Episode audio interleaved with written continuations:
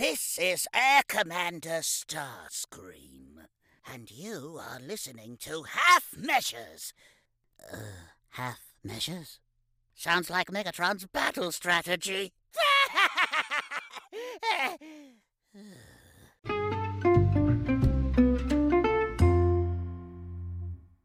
Welcome in to another episode of Half Measures. Long have I waited.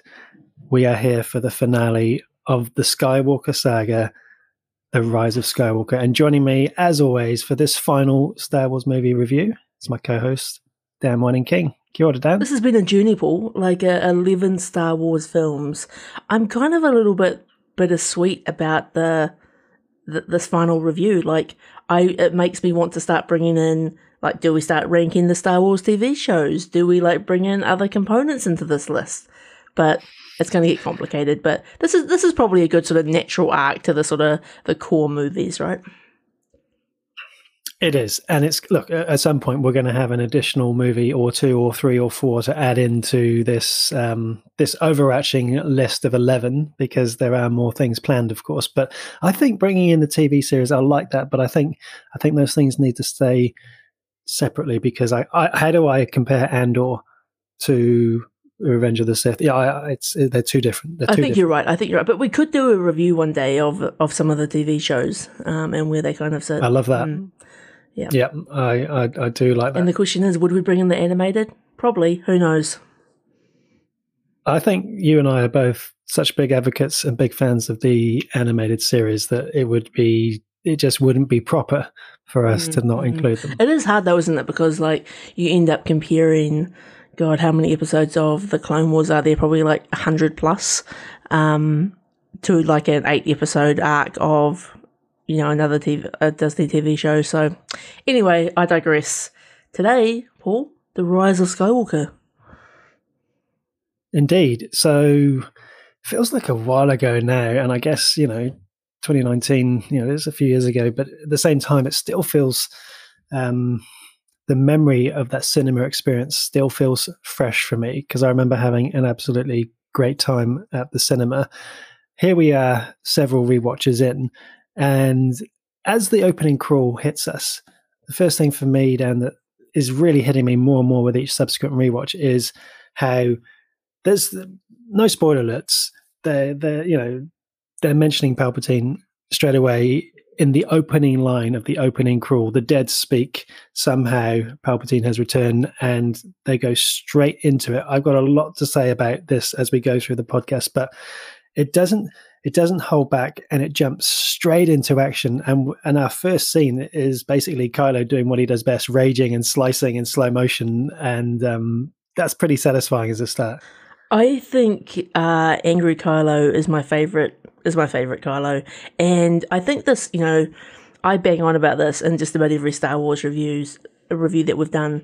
But I, I do think these movies sometimes just age age better over time. And, and I remember going to the theatre to see this and kind of being like, oh, yep, okay, like lots of loose ends to wrap up. And, you know, there, there's some bits that I enjoyed and some bits not so much. But overall, on this rewatch, and I don't know whether it's just because we've just reviewed all the movies, but I- like I text you during this movie, and this movie was just hitting just right for me. Like I, I had a fantastic time, and that fantastic time kicked off with Angry Kylo.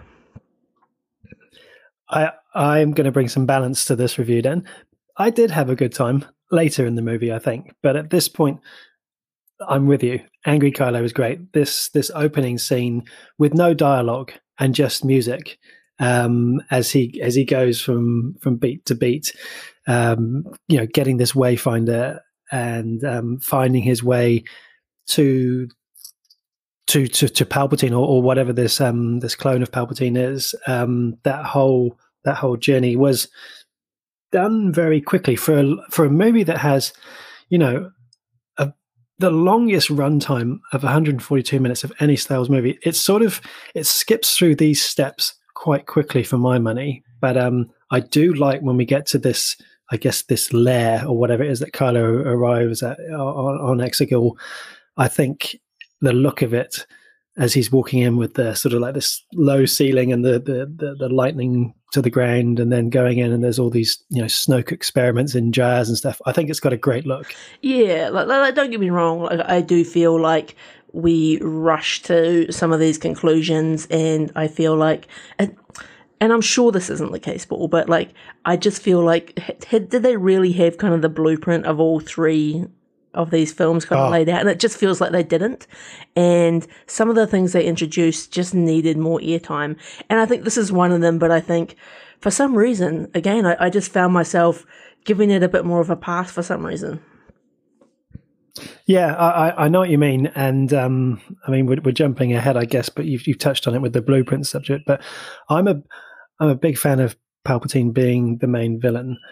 How it comes about is my issue, and we'll, we'll get to that. But I think watching these scenes and seeing how it jumps straight into it, like there's no there's no big lead up of oh no he has to go and find Palpatine. He he finds him instantly, and that is quite satisfying as a as a movie experience. And I remember as- at the cinema specifically being really wowed by sort of like the the lightning, Mm. the, the the the different sort of how the light flashes across Palpatine's face, and you get different sort of looks at it without ever getting a clean look at it. I thought that was a really effective um effective way of bringing his character in and then of course to remind us of exactly who he is the first line that he says that really um makes me just smile and feel oh here we go is when he talks about you know the, the dark side of the force as a pathway to powers that some consider to be unnatural you know that sort of line that he gave to anakin really brings that's prequel and sequels together it's great And I I think moments like that are like it's great fan service, right? Because it's it's it's great for people that have like you know been on the Star Wars journey for this entire time, um, but it's also a, a chilling piece of dialogue for for newcomers as well. So yeah, I think that was great. Yeah, yeah, and Ian McDiarmid, of course, just delivers it so well. I mean, let's not forget he's been doing this since 1983, and of course, he was quite young in '83 when he played the Emperor in that first first outing, and here he is, appropriately aged. Um, he has a I like the look of this this sort of rejuvenated clone Palpatine compared to um, if you think about what we saw in the Obi Wan Kenobi series, where he looked very odd for my money. I think the look of him in this movie is is is really great. Um, I was going to jump ahead a little bit, Dan, because last week we talked about the Last Jedi and we talked about how Luke storing his X-wing underwater Mhm. surely is going to cause some rust. What about these star destroyers that Palpatine suddenly, you know, calls up? Why are they stored underwater? What's the how does that work, and what's the benefit of that? I can only presume that it's some type of special space water that uh space water, water. which is either like it probably has some type of weird um biological makeup that doesn't produce rust like it would here on earth or that the water is so cold that it doesn't look i don't know science paul but I, I- i'm just making some I think I'm- you do. I think making you, space you've leaps. convinced me. Love these space leaps.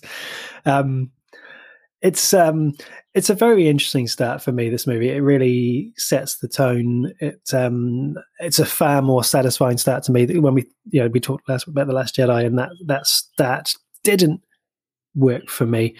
This is a much more action packed. Um, it's got a very J.J. Abrams feel in some of the the scenes, but it's uh, it really you know it really starts by letting you know what the threat is immediately. Mm. That's a good call. It, I think it does. It, it does start strong. It does. I think it sparks interest, but I think just back to the the earlier point that you made is we. It feels like just we didn't arrive at this point naturally, and it feels like it was really kind of a little bit shoehorned into the story, and and it kind of. You know, if you take a real helicopter view of the overall plot, then it kind of works. But if you're wanting to, you know, really understand how we've got to this point, those uh, almost sort of stage gates aren't aren't there. Yeah, and look, there's, I think this conversation we could probably have now. There's there's no doubt that Palpatine returning so inexplicably is because Snoke got killed off in the Last Jedi, and because yeah, because J.J. Abrams wanted to tell this story with with Ben Solo returning to the light, and, and fair enough, he was left with I guess no no big bad, no baddie to destroy in this movie. And we talked about it, you know, with the Last Jedi. That, that, that, as you said, there's no blueprint, there's no overarching story, and and as a result, to jump to a bit in the conclusion, as a trilogy, it fails. And we talked about this in episode two of Half Measures when we did our very first review of this movie. We talked about it then how um, it fails as a trilogy if you compare it to the original trilogy and the sequel trilogy because of its lack of cohesiveness.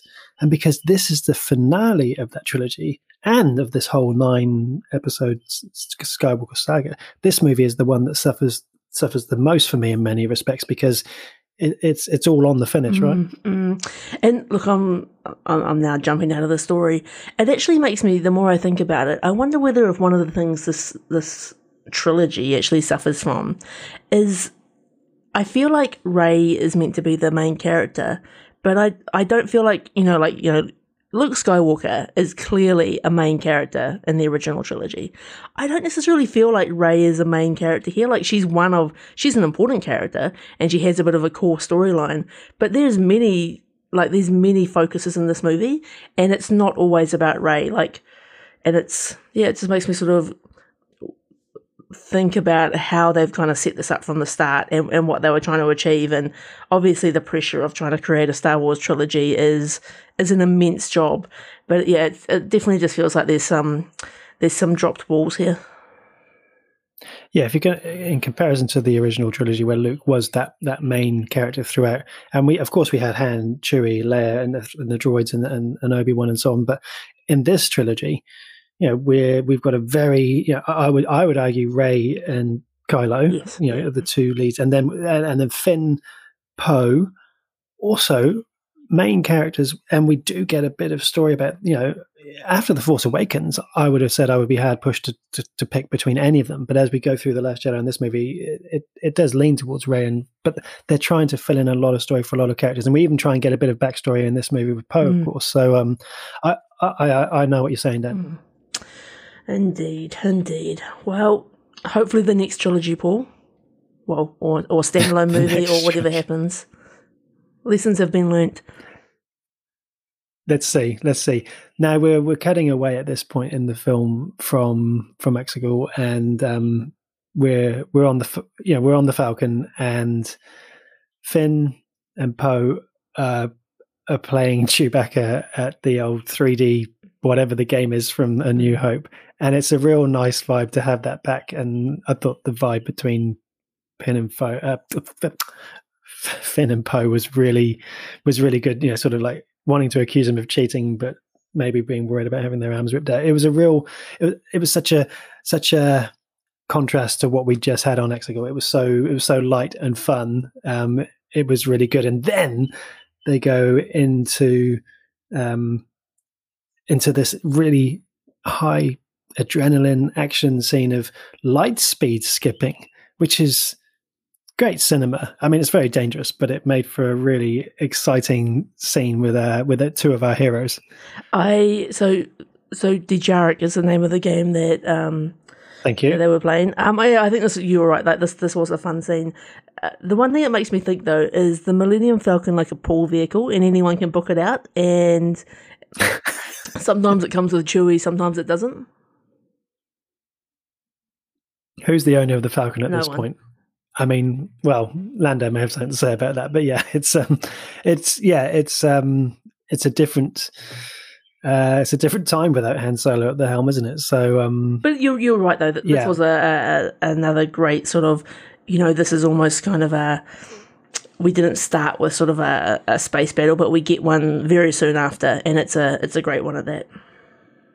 Yeah. Oh, great, great chase. Really, really high pace of which they're sort of jumping and jumping, and it was it was it was great to have Poe in the Falcon. To be honest, because of course we haven't had Mm. that until until this point, and then of course we we skip over to to Rey, who's in a jungle world of Ajan Kloss, uh, and she is you know she's meditating, she's asking for you know, she's asking for someone to, to to be with her, and she's and we see she's being trained by by Leia, which I remember at the time thinking oh, that was a bit of a it was a bit of a shock, and in fact that whole training scene, you know, was actually the nature of what I wanted. And I think what you wanted is, if I'm right, with Luke in The Last Jedi, you know, she's calling her master and I really enjoyed it.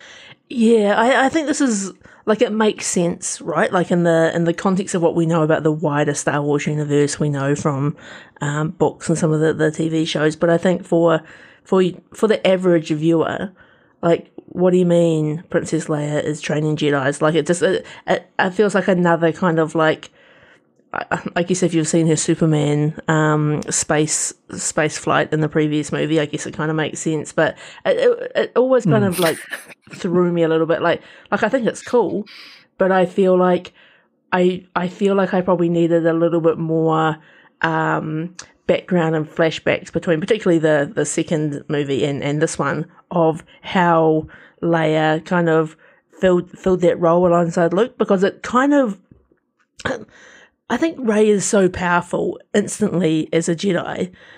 Like it it all just doesn't quite add up into a nice package for me. Yeah, no, I agree. And of course we we do get a little bit of a backstory of Luke and Leia training together later in the movie, but it's almost like we needed it now. There's a few things that are sort of um, maybe jumbled in terms of timing. So yeah, I, I, think you're right.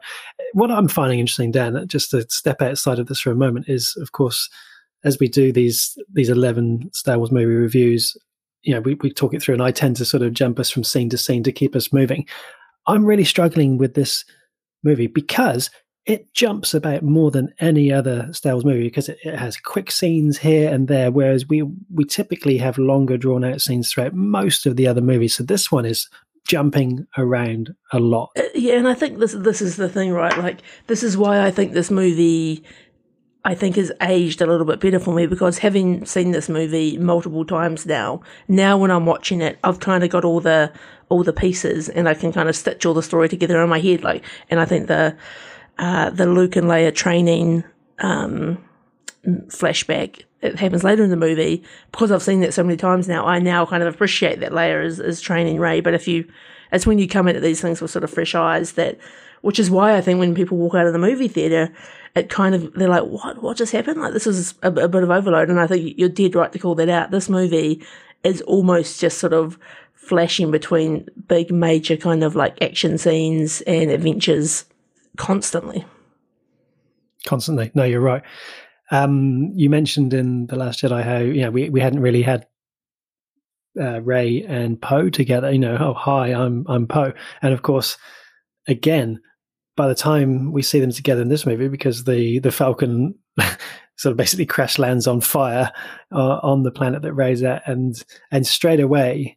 Um, there's obviously been some relationship building in between the two movies, as you were touching on, because the dynamic between uh, Rey and and Poe and Finn, there's a real fast banter. There's almost like a Luke Leia Han, I guess, quite obviously, sort of um, banter between them, and uh, it's it's quite funny to sort of watch them both pointing out each other's faults. And like you could imagine in a in a future world, Paul, where you know, if they didn't unfortunately kind of burn out all the all the cast and actors on this, and they, they get so much backlash for for playing these roles, that this could be so nicely complemented by Disney Plus TV series, even even oh. like a series like in between movies, right? Like if you imagine kind of like the the adventures of like Poe and and Rey, like they could be up to all sorts of things, and it would be great to kind of like build out that story without it kind of impacting the the core storyline.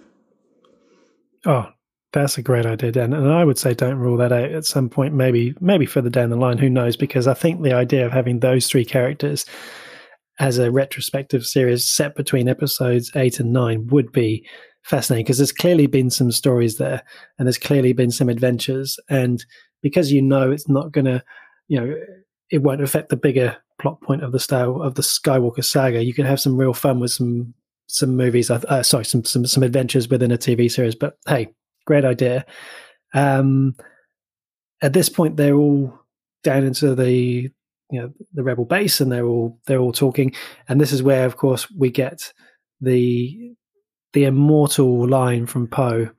Somehow, Palpatine has returned, and um, there was some sort of stuck together dialogue with people sort of like in shock. Um, I would have loved to have heard, by the way, this this message, this radio message address that comes across the galaxy from Palpatine. I, I, feel like we deserve to hear that somehow. That was my thought. Yeah, it's a pretty um, core moment, right? And it's not like Palpatine's a, a new character to us. Like we've been with him since the very you know, since the prequels. And yep. yeah, I, I, think that that's as an audience or as a viewer, that's that's earned. We we, we should have got that. Yeah, and and from this, of course, everyone springs into action. So Rey is off. You know, she's she's off to carry on the search uh, for Exegol, um, which which Luke had started, um, but you know, never actually sort of warned Rey or, or told Rey. And I guess we learn a bit about that later on. And at this point, she thinks she's going alone, but everyone's going with her. And I, and I love this one. I love that they're all going together. This is the heart of Star Wars for me. You know, just like we said with like Luke, Leia and Han and Chewie going off as a group together. And I think you said it with the Last Jedi. You know, everyone's split up. Now we've got our core characters together, and I love that. I, am with you. Like you know, when you're playing Dungeons and Dragons, there's a you know there's a rule: never split the party. And I think this is this is a classic case of that. And it's it's it's good to keep everyone together because I think that's what we're here for. And I think this, particularly because this is the final movie in the trilogy, we don't have time to have all these kind of like sub stories. So th- so they need to travel together. Yeah, hundred percent. And as they head off on their journey, we have the Palpatine theme music. Uh, that music starts quite early in the movie, and it's used throughout. And I love that theme. Yeah, the, the theme that we first heard in Re- Return of the Jedi, the Palpatine theme. It really sets a dark undertone. But that dark undertone is immediately pushed to one side as we arrive on the the, the planet with the the festival, the carnival. This honestly, this thing for for a very long movie, this is something that kind of it's kind of like my Canto Bight for this movie. It just serves to distract from the main story. But here we go. Yeah, it's it's interesting, right? So Pasaana is the the name of this planet, and like on one hand, it's like visually very beautiful, right? Like it's it's got all these colors, and it's you know it's another desert planet, which we've obviously seen a lot of in, in the Star Wars universe, but. There's moments in here, like you know, there's obviously a great chase scene, which we'll talk about in a moment. Um, but there is a it's I guess it, it's trying to bring about the sort of the wider universe that kind of is happening around the kind of Star Wars story, I guess. And some of these moments often never they never feel that great. They they it almost almost makes it a little bit cringy at times. Yeah, it's I think cringe is is the word, but hey, it, it's it serves its purpose, I guess. Um, but the there is the, uh, within that one of the the great scenes for me was the you know the Kylo Rey Force conversation because they still have that connection, which previously we thought was from Snoke, but obviously Palpatine, and then he does something which is a bit of a new trick. He grabs those those beads or whatever they are um, through the force, and then of course he can get them analyzed and work out what planet she's on. That's um, that's a pretty neat trick. I thought that was pretty cool, and that was a a real clutch evolution of force powers. And I I thought it was like it was kind of like it was something new, that's for sure. But it was a a cool way to kind of connect the dots so that we could learn where everyone was and and start basically a the the the Star Wars of the show one of my favorite scenes after this is uh, we think they're in trouble because a stormtrooper finds them, but quickly shot by this mysterious figure, and within sixty seconds, we find out that it is it's Lando, and I. I, I just, I just love seeing Billy Dee Williams return because, of course, when the Force Awakens and the Last Jedi came out, there was always a lot of talk of, you know, are you going to bring in Lando? A lot of people thought he'd come in the in the middle movie just as he did with Empire but he he has a role to play here. I think, just as a quick mm-hmm. aside, I think he plays this role superbly throughout the movie. For you know, Billy Dee Williams is in his eighties, and I think he he still has that beautiful voice. And I just and I love the story that he tells us, the indication that he and Luke have been on a mission together to find Exegol, and you know, I feel like that is a novel or a or a comic or something right there. Well, I think that that exists. That book that came out a little while ago. Whoa! Yeah, why am I so far Come behind on, the eight ball? I'm embarrassing Crikey. myself. Yeah, no, this there is. I'm sitting here. I'm sitting here next to all the novels, and I'm thinking, what novels do I want to purchase? yeah, year? yeah. Um, I, I, I'll, I'll look it up while we're talking. But um, yeah, that that is a that is a book, I believe. The roles are reversed, then. Mm. I feel like I'm now the Padawan to to you in the, The canon student has in the become the canon book master. law. exactly. Oh, okay. Well, say okay. So, but that that whole story of Luke and Lando, the idea of that. I mean, now that I know there's a novel, that is that is great to know that between Jedi and right now It's called there was more. it's called Paul Shadow of the Sith, and so uh, then it's basically a, it's not quite maybe that story. Well, it, it might be, but it's basically set between Return of the Jedi and The Force Awakens, and it, it talks about basically a, an adventure they go on. It's embarrassing. They call it half measures for a reason, though. I guess I um I, I would love to read that, and I think the there's something about the look in Billy Dee Williams' eye as he's talking about that adventure with Luke that gives you an indication of how it might have gone. So it'd be interesting to see what the book reveals. Um, so I, I love this whole scene, and then when they're they're on the trace again, um, they're on I don't know these little skiffs uh, or, or whatever there's there's flying stormtroopers, and I just thought that was an awesome addition because we've actually seen these, believe it or not, in A New Hope. Um, but you, it's kind of like you blink and you miss it. If you go back to the original movie and look at when the Falcon's coming into the Death Star, um, there are some floating, flying stormtroopers, but we've never seen them until until now, unless unless I've made another error. Well, I, I feel it, it is both one of like it, like you know, obviously we've seen a lot of flying stormtroopers in um in the animated TV show, right? And there are we, Yeah. we've also Yeah. got the the Boba Fett's of the world. Like we we know that jetpacks exist.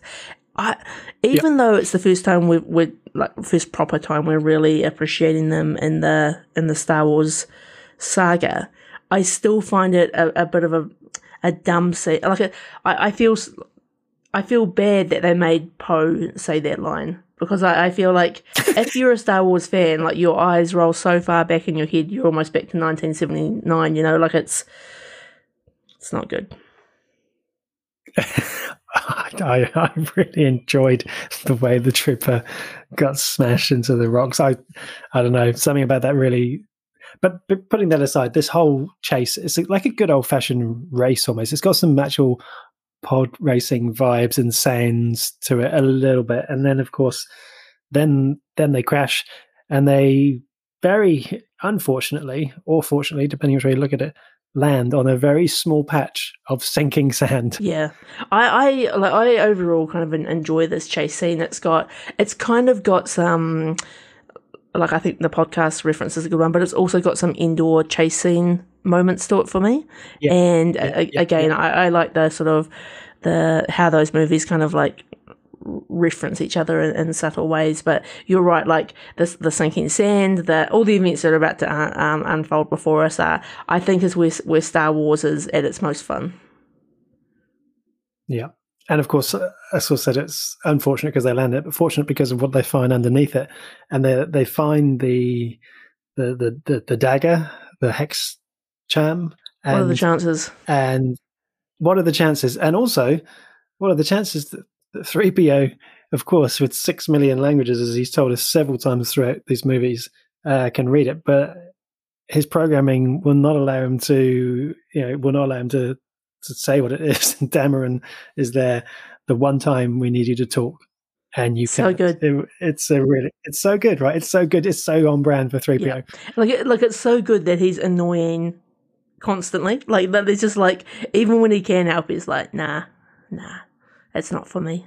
Yeah, I've, I've, I've, yeah, again, talking comparisons to trilogies, I did not enjoy C3PO in the prequel trilogy. There's too many one liners, too much humor, too much comedy. Obviously, he was great in the originals, but this sequel trilogy, I think 3PO has a great story arc. And of course, that story gets even better as we go forward for a few more scenes. But at this point, it's just, it's, it's absolutely classic C3PO. Mm. I think the other, the other obviously big moment down here. So obviously this this dagger is is a crucial, um, and I'm sure we'll discuss it later. Weird component of the show, um, but also the big introduction here of force healing. Well, yeah, Yeah. Transferring force life, life force, force life, whatever to someone, that's pretty handy. That could have been pretty handy in the past as well. I can think of a number of occasions where that might have come in handy, but Oh, well, um, thank thank God that we've got uh, Grogu kind of adding adding force Yes. healing into the mix, and I, I I'm glad that they've kind of like, oh, okay, we've added something big here. We better get a few more people using it. Like it's yes, it's good. Really, really good because now canon wise, timeline wise, we've we've seen this before. We saw this just after Return of the Jedi with Grogu, and so it now. Eh, you know, if you're watching a timeline as someone new to it, it wouldn't be quite so. What? What is I, this? I actually do think they still overuse it in this movie though, because it, it, gets used three times, right? Oh. And I would have been happy with uh, just once, to be honest. Um, I I didn't need it three times. No, and if we are going to have it just once, probably let's not waste it on this this serpent snake no, snake no. thing. Because I don't um, think we need those was, running around the desert pool. Like that's no. Let's let's put that to rest. And you know, it's um oh, there's there's so much in the desert across Jakku, Tatooine, and Pasaana. There's um don't take me to any of these places. Um, where are we going? Well, I, I, so, I guess yeah, oh, Ky- Kylo's kind of arriving. We've got the Knights of Ren. Yeah, the Knights of Ren. That's right. These guys on the prowl. I want. I really wanted more of these guys, and I know I said it in the last movie, and I guess we do get a little bit of them here finally because we teased them uh, we actually teased them in the teaser trailer for The Force Awakens, you know, when we see Kylo going through the, the snow.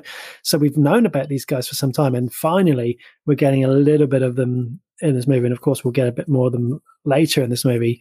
Um, but this scene is quickly sort of overtaken by the arrival of Kylo. Yeah, I think you're right. Like, I another great spin-off show, right? Like, give me more Knights of oh, Ren. Yeah. Give me like a like because my take like these are Kylo's bros, right? So he's kind of like you know they're off on off on adventures. They're up to all sorts of trouble. Like, uh, it feels like it's it's it's ripe for probably an animated TV show. Yeah, I was just going to say, I think animated would be a, a great way to go, and be great if we could get Adam Driver to come in and voice Kylo for that. Um, I can't see him coming back as a TV series, um, Knights of Ren, that probably wouldn't maybe be... a, maybe a limited series. Like if he knew it was like a, a six episode, yeah, oh, yeah. You know, like I think we could get the paperwork across the line on that. What a great scene, though. Talking about Kylo, Kylo Ren approaching at speed towards Rey. Everything about this scene is spot on. Everything, the sound, the noise, the the visual the, the scale of how far it is he is in the distance and how long it takes him to arrive. You know, they really drag it out, and the more they drag it out, the better it gets. I just love it. I think this is one of those moments that I've, you know, like another first time seeing it, both great and a little bit eye roll at the same time. But I think because of of the re, of you know the watching all of these movies again, seen them multiple times now. I was I, I'm loving the the Kylo and Rey relationship even more than I used to, and it's it's really just grown on me. And i i think you're right like the tension the you know like they've got such a love hate relationship with each other that i don't think they ever want to mm. really hurt each other but they're they're truly going for each other as hard as they can. They really are. And yeah like kylo's really he's ripping it along the surface. I mean that's dangerous enough. And then when rey jumps, that was impressive enough. But then actually managing to take the wing out with a saber, that's that's a real boss mm-hmm. move. That really is absolutely brilliant. And then we have um, Chewbacca being captured uh, as all this is going on, and so rey tries to force pull. We've seen this before. We've seen it with with, with Vader. We've seen it uh, with a number of in video games trying to pull a ship down, and of course, at this point, I know I did in the in the cinema first time. We, we believe that Chewie is on that one that she's pulling, and the Force lightning from Rey. I mean, I thought Chewie was gone in this in the movie. Even even Kylo looks shocked at what Rey has done with the with the Force lightning at this oh, point. totally agree. And and I I'm real bittersweet about this because you know Chewie fan favorite character. No one wants to see uh, Chewie come to an end, and you know he's obviously got like huge marketing, future movie potential.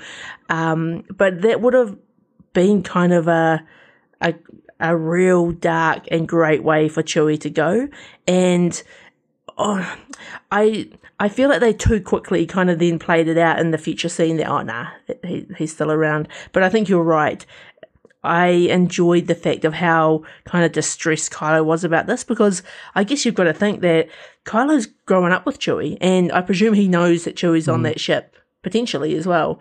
And it would be like, you know, uh, this is probably offensive to Chewie, but like Chewie, Chewie's like the family dog, you know, like n- no one wants to lose the family dog. Correct. Oh, I, I, I feel like there's a an, an intangible just feeling of if if Chewie was killed off at this point, it would have been really powerful. Like you talked about, I guess, at the Last Jedi, if they had made a decision to for for General Leia Organa to have, you know, when she went into space, if that had been, yeah, it would have been horrible, but it would have been powerful. It would have been a moment, and this would have been another one of those moments. But of course, um, you know, once we've, you know, the, the Falcon is caught again. I mean, how many times has that ship been caught? Now it's being towed into a First Order Star Destroyer. I mean, this ship has been around the block. And praise be, Chewie is there and he's alive. Indeed, indeed. And I, I think, you know, this is, I guess, also the, you know, we, we're seeing Rey use Force Lightning, which is a big deal, right? Because we, we really associate Force Lightning with being a Sith. And it's kind of one of those those signs, I guess, right, that she she is so powerful. And again, just I think this is where you know Kylo's doing the Lord's work, carrying the series, like the emotion on his face, right? He can tell. Oh my God, she's so much more powerful. How does she know all this stuff? Like, I've been training for years. She's just discovered it, and she she already knows all the tricks. Yeah, that's right. She's she's she's jumping into chapter five, and she's she's she's already well ahead, well ahead of the game, and it would yeah it would be quite demoralizing for for Kylo, who's already had a pretty rough time with the way Snoke's been treating him over the last decade or so. This um as a just as a sort of stop and think about this movie at this point and think about what journey we're on. Uh, and despite some great action scenes that we just talked about, this whole journey, this whole sort of Wayfinder and I don't know, Dan. I'm just stopping and pausing and thinking it's quite convoluted. It's it's not it's not as simple as the missions in the original trilogy. Like to try and explain to someone what happened in A New Hope versus the Rise of Skywalker. It's like the Last Jedi with the you know with the hyperspace trick uh, uh, tracking, you know, and and the and the and the master code uh, breaker. It's too finicky. Oh, yeah. It's not something as a kid as a kid, I don't think I would it would just resonate as simply and as powerfully as what we grew up with, and so I'm just reflecting on that a bit. Yeah, no, I, I think you. This is one of the big flaws of the show, right? Like it's it's got a lot going on. There's too many like loose threads. There's also new ideas being introduced. It's not a a simple pathway. How some of these connections made, you really have to take a bit of a leap of faith, and it. I, I don't think like I think if you want to do the more complex, and like, we're in a different time now. Like we didn't really have the. I don't even think we had Disney Plus at, at when this movie came out, but mm. like I think if you want to tell a complex story, I don't think movies are for you. I think you need to go to to the TV show because you need the end or level of time to really lay the groundwork. Yeah. And in a, a two hour movie, that not and unless you've got that going back to the blueprint, unless you've got that really clear picture over all three movies, you it's a high risk high risk maneuver. Exactly, exactly, and you know to to add to the convoluted, now the dagger's gone, but it doesn't matter because three PO reveals he's still got it in his memory, and they're like, okay, so we just need to do a memory wipe, and so we're off to Kijimi to to find this this dude that can memory wipe 3PO and actually get him to to read out the what the message is. And going off, you know, that said, I do enjoy the scene on this planet. I, I do enjoy that Poe's going back to a place that he's had bad luck on and he wants to avoid. And you know, when we get there, straight away we find out that he was a spice runner. And this is one of the greatest moments of the movie in terms of comedy where they're like, You were a spice runner, and straight away Poe turns and he was like, You were a stormtrooper you were a scavenger. We, we can do this all night. You know, he's he's so quick to say, "Do you really want to go yeah. there?" And I, okay, this is one of those like real fun moments, right? And I think this level of kind of banter and humor between them kind of speaks to that they've been on a few adventures together. But again, as an audience member, we haven't really seen that. No, exactly. And I do enjoy Babu Frick. Um, great character, overly cute, but just such a great voice and just uh, a real fun just yeah i mean there's another little spin-off that would be a, a lot of fun i imagine. Um, john williams has a cameo here as well with that sort of the eyepiece. Um, it's, such a nice subtle touch. And i know we we talked about how it was sort of jolting with james corden but john williams has earned it no one could deserve a little cameo in star wars more than him indeed indeed uh, well there's some great like introductions of like little characters here like you know we skipped over but uh, D-O the droid fantastic little droid. Like oh, I love D-O's yeah, yeah. relationship with BB-8. I loved sort of the no thank you, um, don't don't touch me type of thing. Like it, it was so good, and I think sometimes yep. you know they just hit that humor just right in Star Wars, and and I think with characters like Babu Frick and um and and D-O that, that they're doing good things. Yeah, exactly. And another character, I guess, I also sort of zoomed on past was uh, Zorii Bliss, mm. and this this relationship that her and Poe had, and you know, there's another little, you know, backstory that you know you, you could have pre, you know, sort of pre Force Awakens, post Return of the Jedi, Poe and Poe and Zorii Bliss. Again, though, like it's like a, a character that's kind of introduced, which kind of seems interesting, but doesn't like. Yes, she turns up at the very end, but you know, could we have sacrificed that to learn a bit more detail about something more crucial? Probably. Correct. Oh, look, there's a there's another one coming up with Jannah later as well, and uh, it's it is one of my other criticisms of this movie is trying to bring in too much too late. There's not enough time for us to go anywhere with it. But the scene itself, the reason for going here, does play out well in terms of C3PO and um, what he does, and you know, again, on top of his his role being more enjoyable, the bravery of 3PO in the scene. He knows that by doing this, he'll, he'll just forget everything. So he's essentially saying, I, I won't exist and I'll just be rebooted. And but he knows the odds. No one knows the odds better than him, and that's a really nice line from Rey. And he sort of says, "Look, I got to do this for the greater good," and I just think it's great. Yeah, it was actually a really heartfelt moment, and it's you know, like a, I don't think of Star Wars as a as a tearjerker, but I think you know, like that, that is one of those moments where if you've been on this journey with three PO, like th- that was a big move.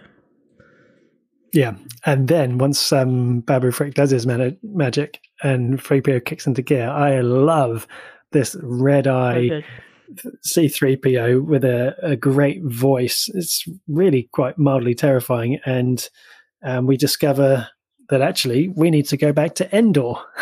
I mean, we're we're on a zigzag of a journey at this point. Yeah. It, it, honestly, they couldn't have made it more complicated if they tried.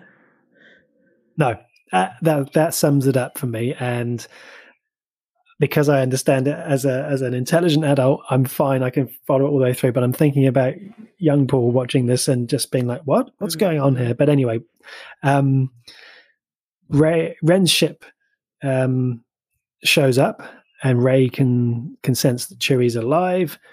3PO wakes up and is immediately, hi, I'm C3PO. And it, it's time to go. And um, flying straight into the Star Destroyer. That's madness. But hey, it's Chewie. We've got to rescue him, right? He's critical. He's a he's a key part of the party and never split the party. So good to good to get him back in the in the fold. Yeah. Um, and I, I love again talking about the three three main characters being together as we go on this mission. Immediately, as they're confronted by stormtroopers, and Rey is like, you know, force, you know, Obi Wan trick. You know, you don't need to see my identification. Straight away, Poe turns to Finn and is like, "Can she do that to us?" And again, it's another just a nice little bit of mm. humor, which is kind of like if you had a friend that could do that, you'd be all the time wondering, are they doing that to me as well? Yeah, it's like right. it's it's an unspoken humor that we've never had yeah, before. Exactly. Oh, that was good. Uh, we we do get to to Chewie, and we also discover um, that this, and I guess we've sort of we again, it's been hard to touch on every story element because it's jumping all over the place. But there's been this this knowledge that somewhere along the line, the the resistance are getting information from a spy, someone within the First Order, and we discover that it's General Hux who is is the traitor. I I think this is another one of those scenes that like again super eye roll the first time it was revealed it was General Hux like like I didn't see it coming but it was kind of disappointing because I think you know we've talked about this before General Hux in the first two movies of this trilogy he like he's a real force to be reckoned with.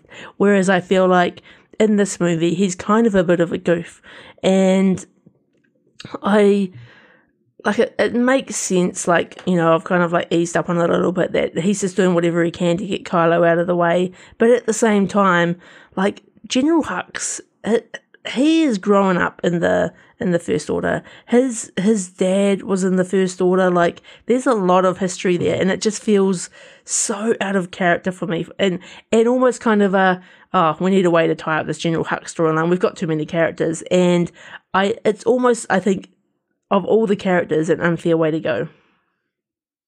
Yeah. Oh, like I put I put Captain Phasma and General Hux in that same basket in terms of two great characters from the Force Awakens from a uh, from a, a, first order perspective that were you know like the the equivalent of the Tarkin, if you, if you like, mm-hmm. um, to to Vader to to Kylo, um, and yeah, I I kind of liked. I still like the idea that he was basically prepared to go so far to bring Kylo Ren down because he really hates Kylo that much.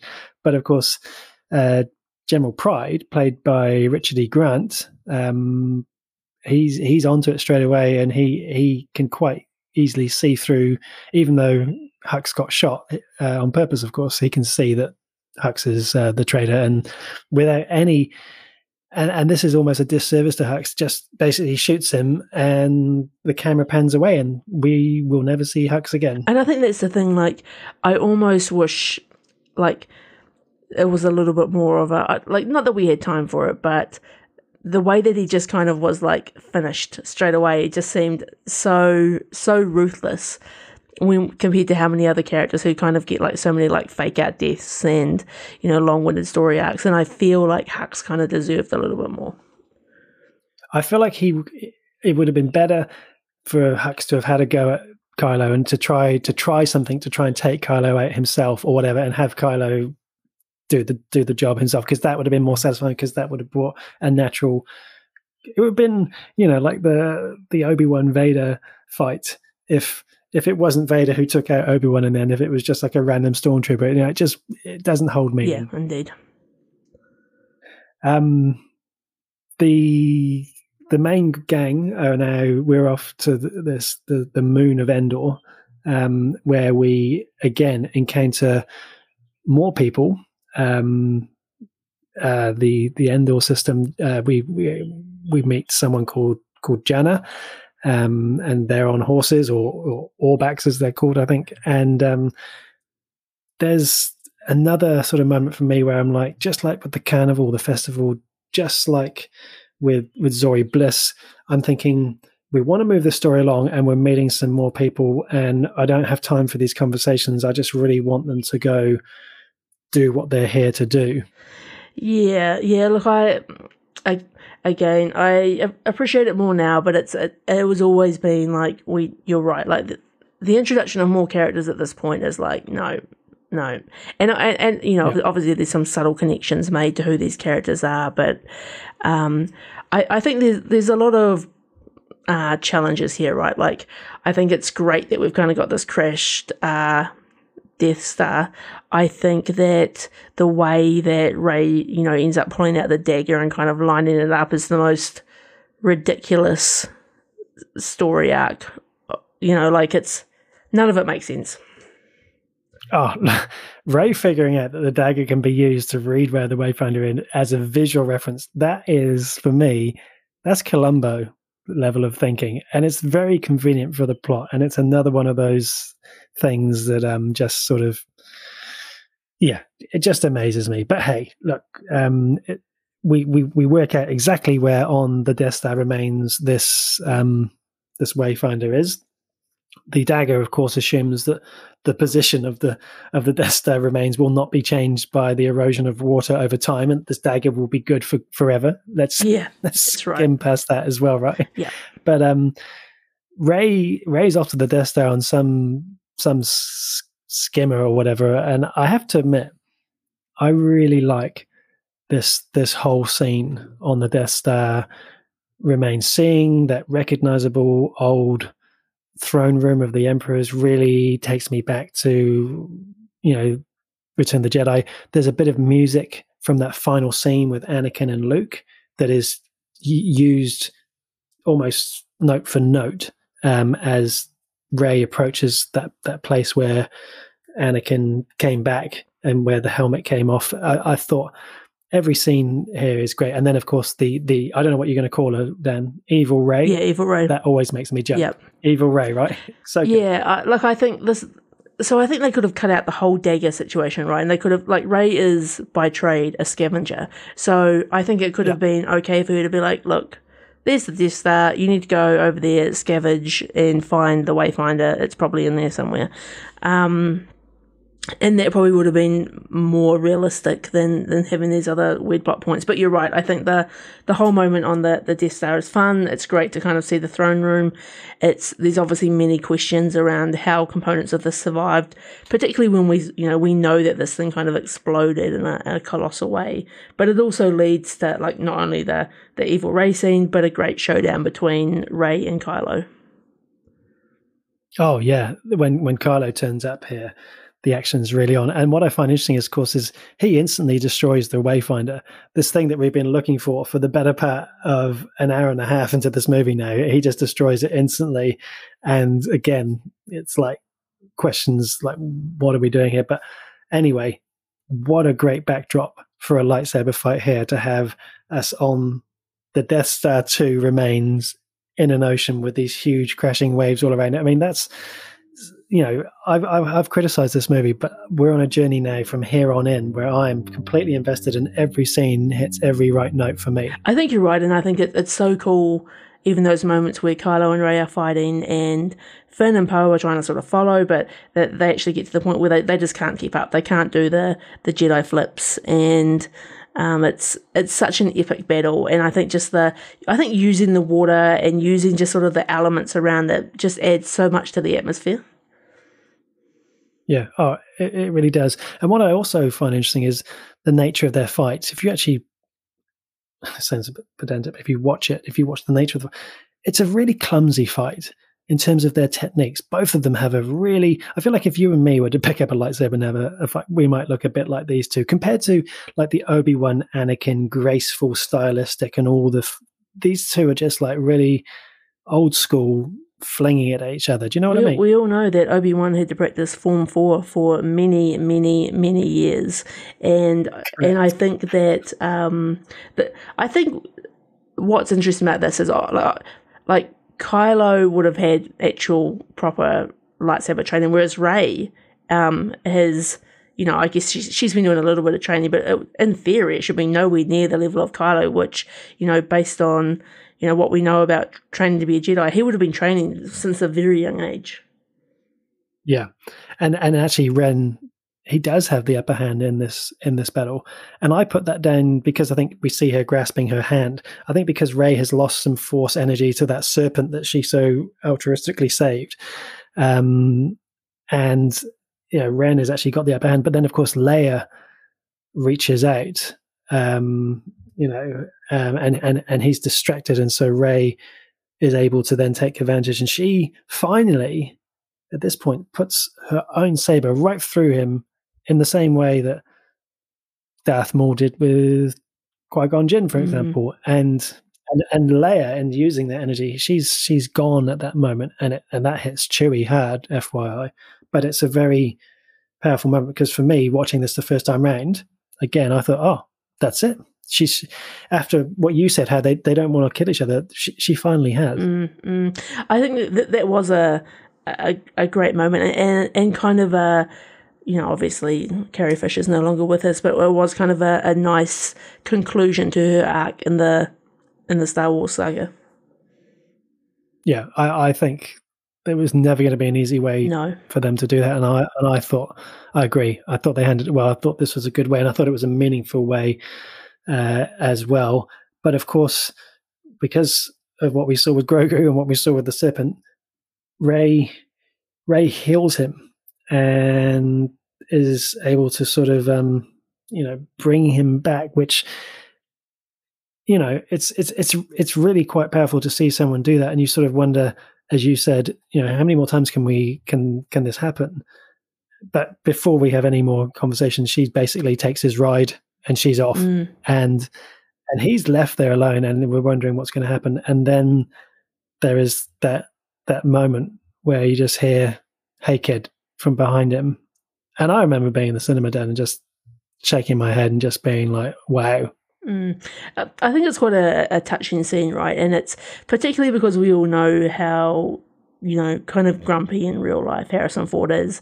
I just imagine, oh God, I've got to come back as a force ghost. Like, That's right. you've been a zero to my paycheck. memory a, a for a force memory but yeah it's um it was good and i thought it was a really nice way after what happened in the force awakens for him to have that second chance to talk to him and for this time for Kylo to hear him i still maintain that you know and obviously we've had obi-wan series since but i still maintain that somehow having anakin show up behind Kylo. Having Hayden Christensen turn up as a Force Ghost of Anakin would have been a really bold move. And I know that when we had this conversation, I seem to remember all the way back in episode two, Dan, you saying to me, but eh, Kylo's never had that sort of Anakin. It's always been about Vader. But I wonder if in that moment, I still maintain, as much as I love seeing Harrison Ford one more time as Solo, what, what would have been that moment if it had been Anakin? even at, like you know it could have instantly been um even Leia right like it could have been because we haven't really had a proper Leia Ben um you know like you know they've obviously like felt each other's presence but that would have been like almost like another nice moment right because it would have been that real like mother son real touching moment of like like that that could have equally worked Oh, because yeah. you know as we've just seen um Leia's a full Jedi so that would have been oh actually that probably would be my i mean i guess i guess you know all of the scenes that we've got of, of princess leia in this movie of carrie fisher is all deleted scenes from the force awakens mm. because of course she, she she she's already passed before even the last jedi had come out. And so i thought actually on that note we haven't touched on it. I thought the way in which they used those deleted scenes and put new dialogue around it i thought actually i think it works quite seamlessly. I, I don't actually think it, it's it's too bad but i think it for us to have had that moment here, we would have ne- needed another Rogue One CGI. And I think doing CGI Leia as her younger in training, I thought that worked well, and I thought it was a really nice touch. But I think having a CGI modern day Leia would not have gone down well. Mm, that's fair. And, and and they might have been thinking about doing that until her, you know, unfortunately passing away. So this might not have even been their their ideal solution. And of course, I the, the last thing I want to say about Han Solo is I love his last line because Kylo, or I should say Ben, finally he, he's turned at this point and he says, "Dad," and Han just looks at him and says, "I know." And it's it's that I mean that's great for Han after the the whole Empire Strikes Back line. Mhm, It's so mhm. good. Great moments. And also, I guess we, we Me- get the, the throwaway of the lightsaber, like almost in a bit of a, a, a comical nod to the previous movie. yeah, and we're going to get a bit more of that as we go on. But um, meanwhile, these new Sith Star Destroyers, Dan, honestly, these are worth the money. They're, you get your money's worth when you buy one of these because these babies can destroy a planet all by themselves. No need for a Death Star, no need for a Star Killer base. You just need one of these new Star Destroyers. Paul, it's it, it's like it's funny because I feel like this has been the thing through the whole trilogy, right? Like it's kind of just a, repeat of the um the Star Destroyer concept, and they just keep amplifying it like a little bit crazier and a little bit crazier each time. It, it really does. Um, but hey, just like we often say when you're watching something, you just have to go with it. And so we go with it. And now um, we cut back to Poe going to see to see Leia, and I thought it was a nice moment uh, for for Lando to show because, of course, when we left Lando, he sort of said, "Oh, my flying days are behind me. I'm I'm done." But he he hears the call. He turns up, and I thought that was another nice little moment. And then, of course, meanwhile, Rey has gone back back to the island that Luke ran away to, and and, and you just touched on it before with Kylo checking his lightsaber away when she tries to throw her saber. This time it's Luke who who goes you know 360 on on the Last Jedi and says you know a Jedi's weapon deserves more respect. I mean you, you cannot tell me that that is not the writing staff indicating what they thought of what I happened know, the Last right? Jedi. Like it's almost borderline like like it, it makes it It's work. too It's much. too much. Like it's like if he hadn't have thrown away the lightsaber in the first place, I you, you know like I would have accepted that scene, but it just feels like it's kind of office politics at this stage. Oh, it really is office politics. I think if they want to do this and have him just catch the saber, that is powerful enough in Mm. itself. Um, but yeah, it's um, it it does for all my criticisms of how these movies don't line up. It they do in this scene tie together a few unanswered questions, and Luke has that line that you know it, it was fear that kept him here on this island, and and he sits there next to her on that log as a Force Ghost, just like Obi Wan Kenobi's Force Ghost sat down with him in Return the Jedi, and and I just really enjoy that, that conversation. It's it's like Yoda with Luke in the the Last Jedi, and you know he's got gifts as well. He's got this this new saber for her. It's Leia's saber, and I love this flashback scene. Mm, mm. And it's like again, like I'm sort of taking this backwards, but it, like you know, Luke's a Force Ghost. He could have appeared and he could have reconciled with Kylo as well. Like another option for how they could have told that Yeah. story. Not that I didn't enjoy the the Han component, but just just looking at Force Ghost uh, Luke has got me thinking about it. Yeah, no, you're right. It would have been good. Um, then, of course, another great scene. Again, I'm, I'm really enjoying this final third of the movie. I really am. Luke lifting the X-wing out of the water to the Yoda theme, and he smiles at Rey, and we know that Rey's off in in you know red fives back in the air. Now, this is as Star Wars as it gets. I just love everything about that. So good, so good to have Red Five back in action. Yeah, and you know we've got Rey's even not only she in Luke's X-wing, she's got his old helmet. I know, even. right? It's it's it's it's so good. And then of course Lando and Chewie are in the Falcon. This is more Star Wars than Star Wars. We're really hitting all the right notes. Yeah, and oh, I, I feel like they're pulling out the old uniforms. It's like it still fits. It's a little bit, you know, not not quite as as fitting as it used to be, but um, it's all the memories are coming back at this stage. Yeah. Um, and Finn, meanwhile, he's, I mean, he's he's turning into a bit of Lieutenant Columbo as well because he's somehow figured out that the navigation tower that they were supposed to go and target has now been switched to a Star Destroyer, and so they're now going to have to land on the Star Destroyer and attack it on horseback. I mean, so that is some next level. Even the fact well. they bring the horses is just like, like, like if I said to you, Paul, do you mind if I bring my horse? Like, if you were picking me up, like you'd be like, get lost. You're not bringing that horse in here. And like, I'd be like, just in case. You never know when you're gonna need a horse. And you never know. You never know. And it's like it's the perfect crime, but um a- another comical moment in the story. The only thing that could have made it worse, Dan, is if they turned up and somehow they had those creatures from Canto Bight, Oh, yeah. and they they used them instead. um, and and again, we're switching all over the place. This is the hardest movie ever to try and navigate. Dan Rey, she's off. She's off to visit old uh, old Grandpa Palps. Grandpa helps. Time for the final showdown. long have I waited? And um, you know, there's there's there's so much about this scene that for me I love and I want more of, and I can criticize because they didn't give us stuff at the start, which I touched on right at the start of the pod when I was coming in pretty negatively.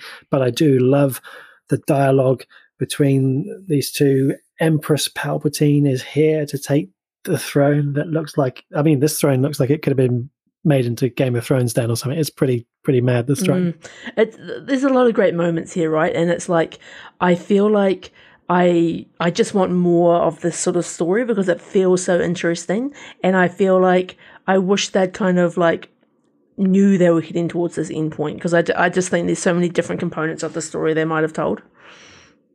Yeah, and uh, yeah, the the Palpatine line, know, he's like, oh, how he says it, like, "Kill me now, and, and my spirit will enter you."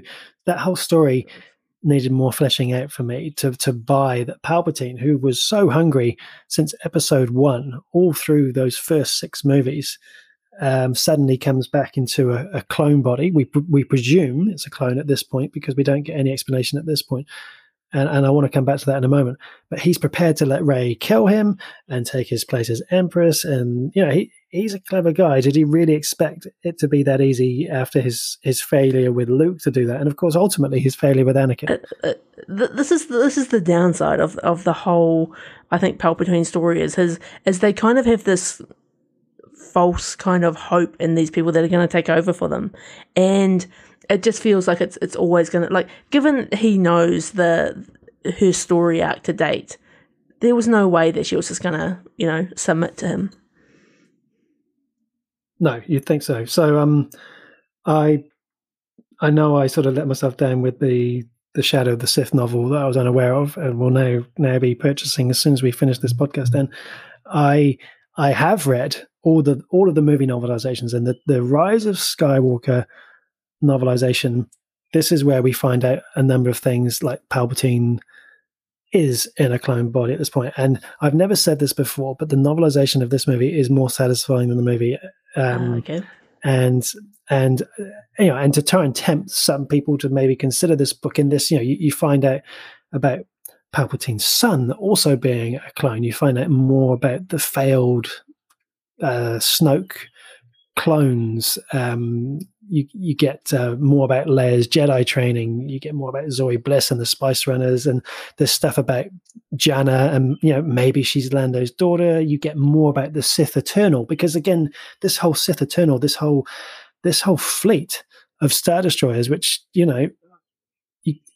We, we talk about how the Death Star was made, but you know, under in secrecy, this whole fleet was made by a generation of um, devout uh, Sith eternal servants to the Emperor, and so there's so much more there that we don't get in this movie, and and so there's a lot going on here for me that um, it doesn't quite doesn't quite make enough sense without that level of detail. But I still really enjoy all of the scene because I find um, Daisy Ridley as Rey really impressive here. I find Ian McDiarmid as as Palpatine once again uh, very impressive. I it's interesting, right? Because I've read a few Star Wars books, but I've never, I've always stayed away from the the books of the of the movies. But I think that's that's probably a great shout that you get so much more out of some of those stories. I'm also intrigued about the the cover band that is Zorii Bliss and the Spice Runners. They sound like a an interesting yes. time. That's a great T-shirt as well, Zorii Bliss and the Spice Runners. I mean, on that note, just as a brief aside, the trilogy, the sequel trilogy books are probably the best three novelizations of all of the novelizations wow. because they do give so much. Um, the, the, the others don't go into they don't stray away so much. I guess uh, maybe it'd be dangerous to have done so back in those days, but these ones do. So, for example, the Last Jedi, you also get the funeral of Han Solo. There's a number of things that are, are, are quite good in those novelizations, but um, but back to where we are here. Um, Palpatine you know, is sort of saying to Rey, only you have the the power to save them, very much like his line to Anakin in Revenge of the Sith. And then all of a sudden, when we think all hope is lost, Ben Solo, he's he's back on the scene. And uh, there's some great uh, YouTube clips of um, kind of music montage when a hero comes along, um, remixes of Kylo coming in and just absolutely wrecking the Knights of Ren coming to his girlfriend's aid, yeah. and it's a great moment. My one criticism of the scene, Paul, and I think I said it in our episode two review. I don't like having two blue lightsabers. I feel like I want someone else, like I want another color in there. Like I, like I just don't this, like it. Yeah, this was the problem with Revenge of the Sith, mm. right? It's the two blue lights. It's, it's you want to see that contrast. The, the the the the pinnacle for me will always be the red green oh, sure. in Return of the Jedi. Sure. I, I, and I feel like this is jumping right to the end, but I wished that at this point Rey was like, "I'm going yellow. Um, it's time to bust out the yellow saber." Like, yes, it's, exactly. it's so what a great so opportunity. Underused. Oh, oh, such a good call, Dan. That would be one of my big. If I could change one thing in this movie, that that would be right there for me. Um, there's some great lines from Palpatine here. There's some great passion in his voice when he's screaming, "The Jedi are dead," um, and I love just like with the how Kylo grabbed the beads at Pasaana through the Force. This time, she passes the saber through the Force to Ben so he can take out his old mates. I thought that was that was really good. Plus, she has you know, she's got her saber to take out these. I don't even know what these people are called. I've lost track now. These new royal mm. guards Um, you know, then they're, they're not the same as what Snoke had. They're they're whatever they are, but she she she managed to take care of them. The the final scene is strong. It's it's it's it's really really good, and I think um, as Kylo comes into the scene, we get this this this wonderful moment of the two of them where Palpatine is able to feed on their energy, which he didn't even expect, which is interesting because normally Palpatine sees everything coming. Yeah, no, I think this is you, you did right. Like that this whole sort of conclusion and this sort of arc is is so good and so powerful. It, this is when you truly appreciate Rey. You really sort of understand, obviously, where Ben is coming from, and, and you kind of see his full kind of return to the to the light side. Yeah, exactly. And I mean, I guess we should, before we go right to the final, we should jump away to what's going on uh, up in the sky with this huge battle. And, you know, the, the resistance are looking well and truly, but no one has answered the call. Poe is like, I don't know what to do. Everyone's saying, what should we do? And it is so satisfying to have Lando steal the scene um, by bringing literally all of the guns. And something about this scene is just great because the music when they show that fleet is really loud and I love and it. I think this pays off because Poe actually mentions the last time we called for help, no one came. And you know, this is a moment earlier in the in the movie when he's like, everyone's lost hope, and uh, this is one of those moments that kind of, you know, for me sends a shiver down my spine having all these ships appear, and there's some great ships in there. Oh, truly there are. Yeah, we, I mean, there's yeah, Google that if you're interested because you'll find some real good Easter eggs in in amongst those ships. But back then uh, at Exegol uh, with with Rey, um, seemingly you know by herself now because Palpatine has flung Ben. You know he, he's done with him. He, he's given up on him. He, he's done. Um, but all of a sudden, I'm all the Jedi.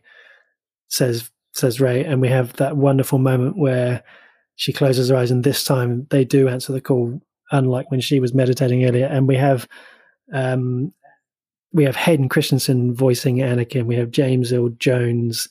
Uh, we have Andy Serkis, uh, not Andy Serkis, sorry, Ewan McGregor.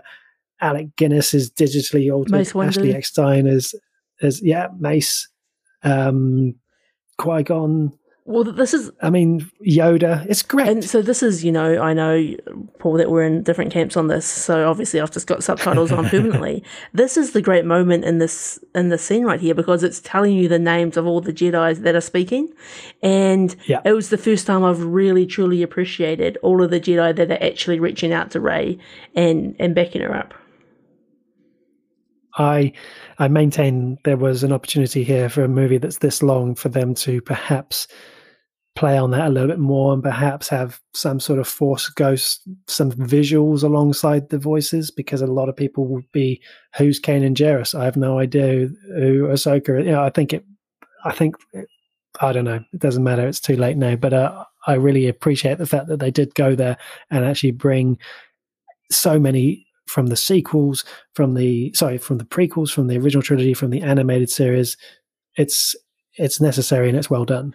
It's good. It's one of those great Star Wars moments. And it's kind of like, you know, like I am all the Jedi is, is cringe, but I think then counted by all these voices completely changes that the whole feeling and experience. Yeah. And of course that gives her the strength to to, to take out Palpatine, presumably, once and for all. Um, I don't think we can handle a movie in the future saying somehow Palpatine is returned. I don't think anyone's buying that. Done. Um, He's done right um, because it's just as well because he lit up the sky using her energy and was taking down all the rebel ships, and so it was really necessary for her to take him out. Um, but of course, once she goes away and she sort of she finds Kylo, there's this whole sort of how many times can you force heal someone? Like I do it to you, you do it when does it start? Apparently, three is the rule. She's got to be running empty at this at this stage, Paul. Like she's out of like force healing.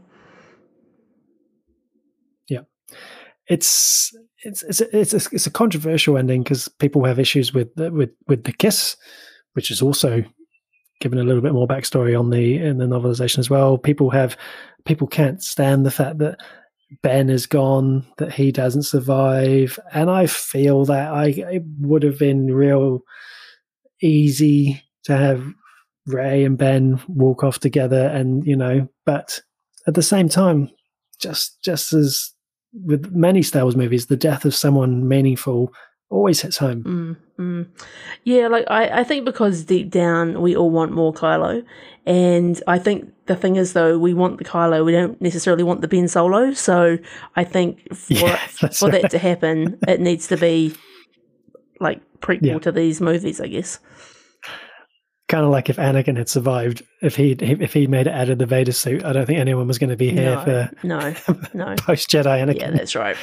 Um, but yeah, we, we're coming into the final celebrations now. Celebrations on on Endor, Cloud City, on Jakku, everywhere. Chewie's got a medal.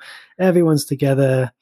It's happy times. Um, Lando's looking a little somber, and it's a touching moment as he sort of takes someone under his wing with with with Jannah. And again, that needed more, but there's no time for anything more. And then, of course, that finish, Dan, back on Tatooine at the the Skywalker homestead. Um, it's even more powerful now post an Obi Wan Kenobi series rewatch. I thought, Yeah, I, I think you're right. Like, I think initially it was kind of a bit, uh, what, what's happening here? And I, I feel like, like, I feel like the the old woman. Why are you talking to me, old space hermit? Like, I, I, I'm not telling you my name. I'm, in fact, I'm not even giving you my last name. Like, like I just feel like I kind of wish we didn't have this whole I'm Rey Skywalker because it just feels like like I would have almost preferred she said I'm Rey Solo. Like like I just I don't know. It, it feels like a it, it just felt weird. And I like I was just saying before, I you know, obviously she's got her, her yellow lightsaber. She's it looks like it's kind of built out of components of her staff. I wish they leaned into the yellow lightsaber way sooner, and I wish they gave her the four the first well not or not first because I guess Darth Maul had one, but I wish they gave her the the bow staff lightsaber um, from way early on because I feel like that was like she's been using the staff for all three movies, and I feel like it would have been great for Yeah. her to kind of adapt that fighting style, and for us to see that from the Jedi side. that's that's fair enough, and you're not alone in that view. Um, it's it's it's it's never going to please everyone, and I guess that was always going to be the case, no matter what happened. Luke and Leia's sabers being buried.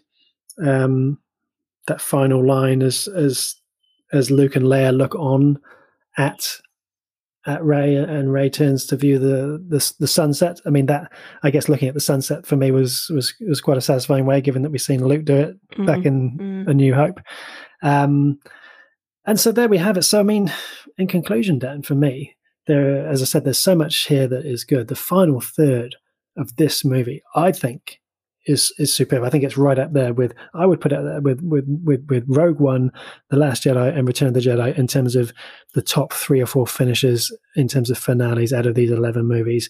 But there was too much before that was rushed. Too much, um, just really uh, story that was just finicky and really like it was just what are we doing here? Why are we cutting around? There was too much here that overall it wasn't as satisfying for me. And I, I think you're right. Like this, this overall, I think they've they've done a good job of what they've got. But and like we've said many times, because of like they, they kind of they should have stuck with JJ for the whole thing, or given the whole thing to Rian Johnson. Like I think they they really screwed themselves by having this kind of split in direction and letting these kind of stories go off a little bit in their own direction.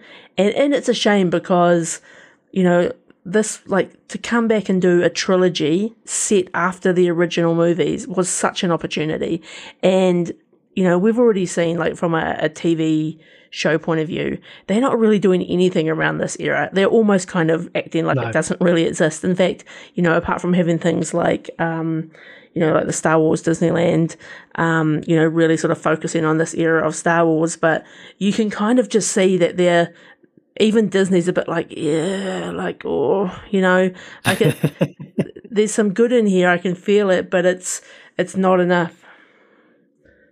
I think they're giving it a wide berth, and I think we will come back to it. I think time can uh, can heal, um, but yeah, there's there's still a lot in here. I love I, I love seeing, um, you know, even just some of the, the, the cameos, Denis Lawson coming back as Wedge and Warwick Davis coming back as as Wicket. There's there's lots of little things here along the way that I I, I really appreciate. Overall, in terms of my what would I change here, I maintain the Palpatine backstory thing. I think there's times when we do want things. There's times when we don't want to know everything. Like we didn't need to have the Force explained to us in the Phantom Menace. I didn't need to understand the midi-chlorians. I like the mystery of how old Ben and Yoda explain it to me. But my change for this movie would be: don't tell me in the opening credits that the dead speak and somehow Palpatine's returned. Tell me that story. That would be what I would change. What would be your big yeah, change? I, I think it would be that, and it would be what I've already mentioned. I, I feel like instead of putting Rey into the, the cookie cutter Jedi pathway, I think do some of those like things that, that make Rey her own character. Give her the yellow saber, give her the the staff lightsaber, yeah. like, and I think.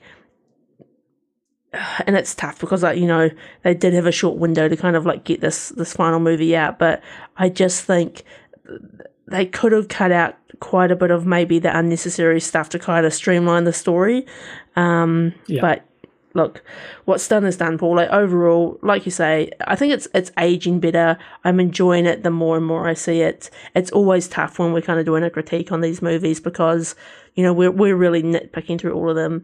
But when you're just watching it casually, it, it's you know it, it it's enjoyable and it's fun. But it's always tough to review.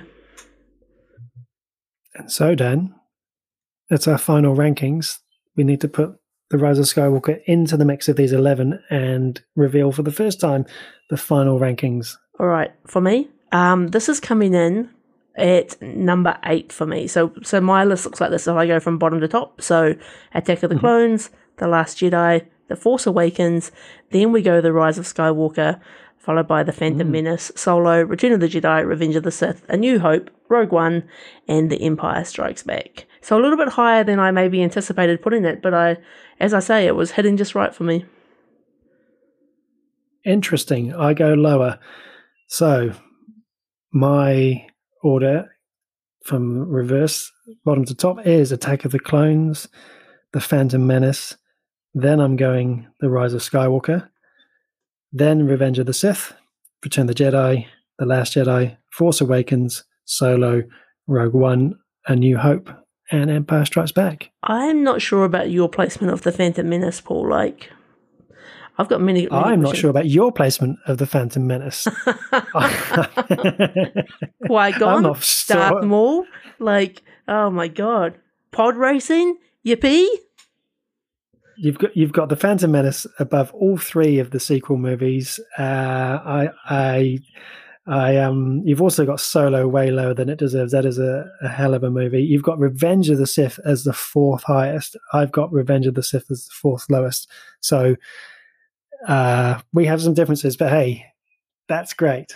It'd be interesting, right? Because if you would have probably like asked me just randomly one time next year, hey, can you rank the, the movies for me without looking at the list? yes. I bet you I'd give you a completely different order. Oh, and it all depends on how you watch it and when you watch it. I came out of the cinema thinking The Rise of Skywalker was close to 10 out of 10 because I was so caught up in the emotion and the hype and the mm. excitement of what was, you know, a very high adrenaline, exciting movie with great action scenes. But the, the subsequent re-watches, I just struggled more and more. And in retrospect, Disney taking on Star Wars, the most dangerous thing they could have done was to dive straight into episode 7, 8, 9. They needed to do some other Star Wars first, get another movie, get some storytelling experience and planning, and realize that they need to plot out a high level journey map for these brilliant characters. But hey, they've done it now. Indeed, indeed. Well, Paul, what a ride it's been for these 11 movies. I guess it's uh, back to our re- regularly scheduled program next week. Yes, we'll be back to normal next week after this um this trilogy of Star Wars movies to close us out. But it has been good, and thanks as always for listening in. Also, a very special shout out to our Patreon producers Samara Whiting King, Diana Kanawa, and Michael Chalmers. Thank you for your support. If you too would like to become a Patreon producer of the show, then you can find those details in the show notes. But until next week, everyone, adios.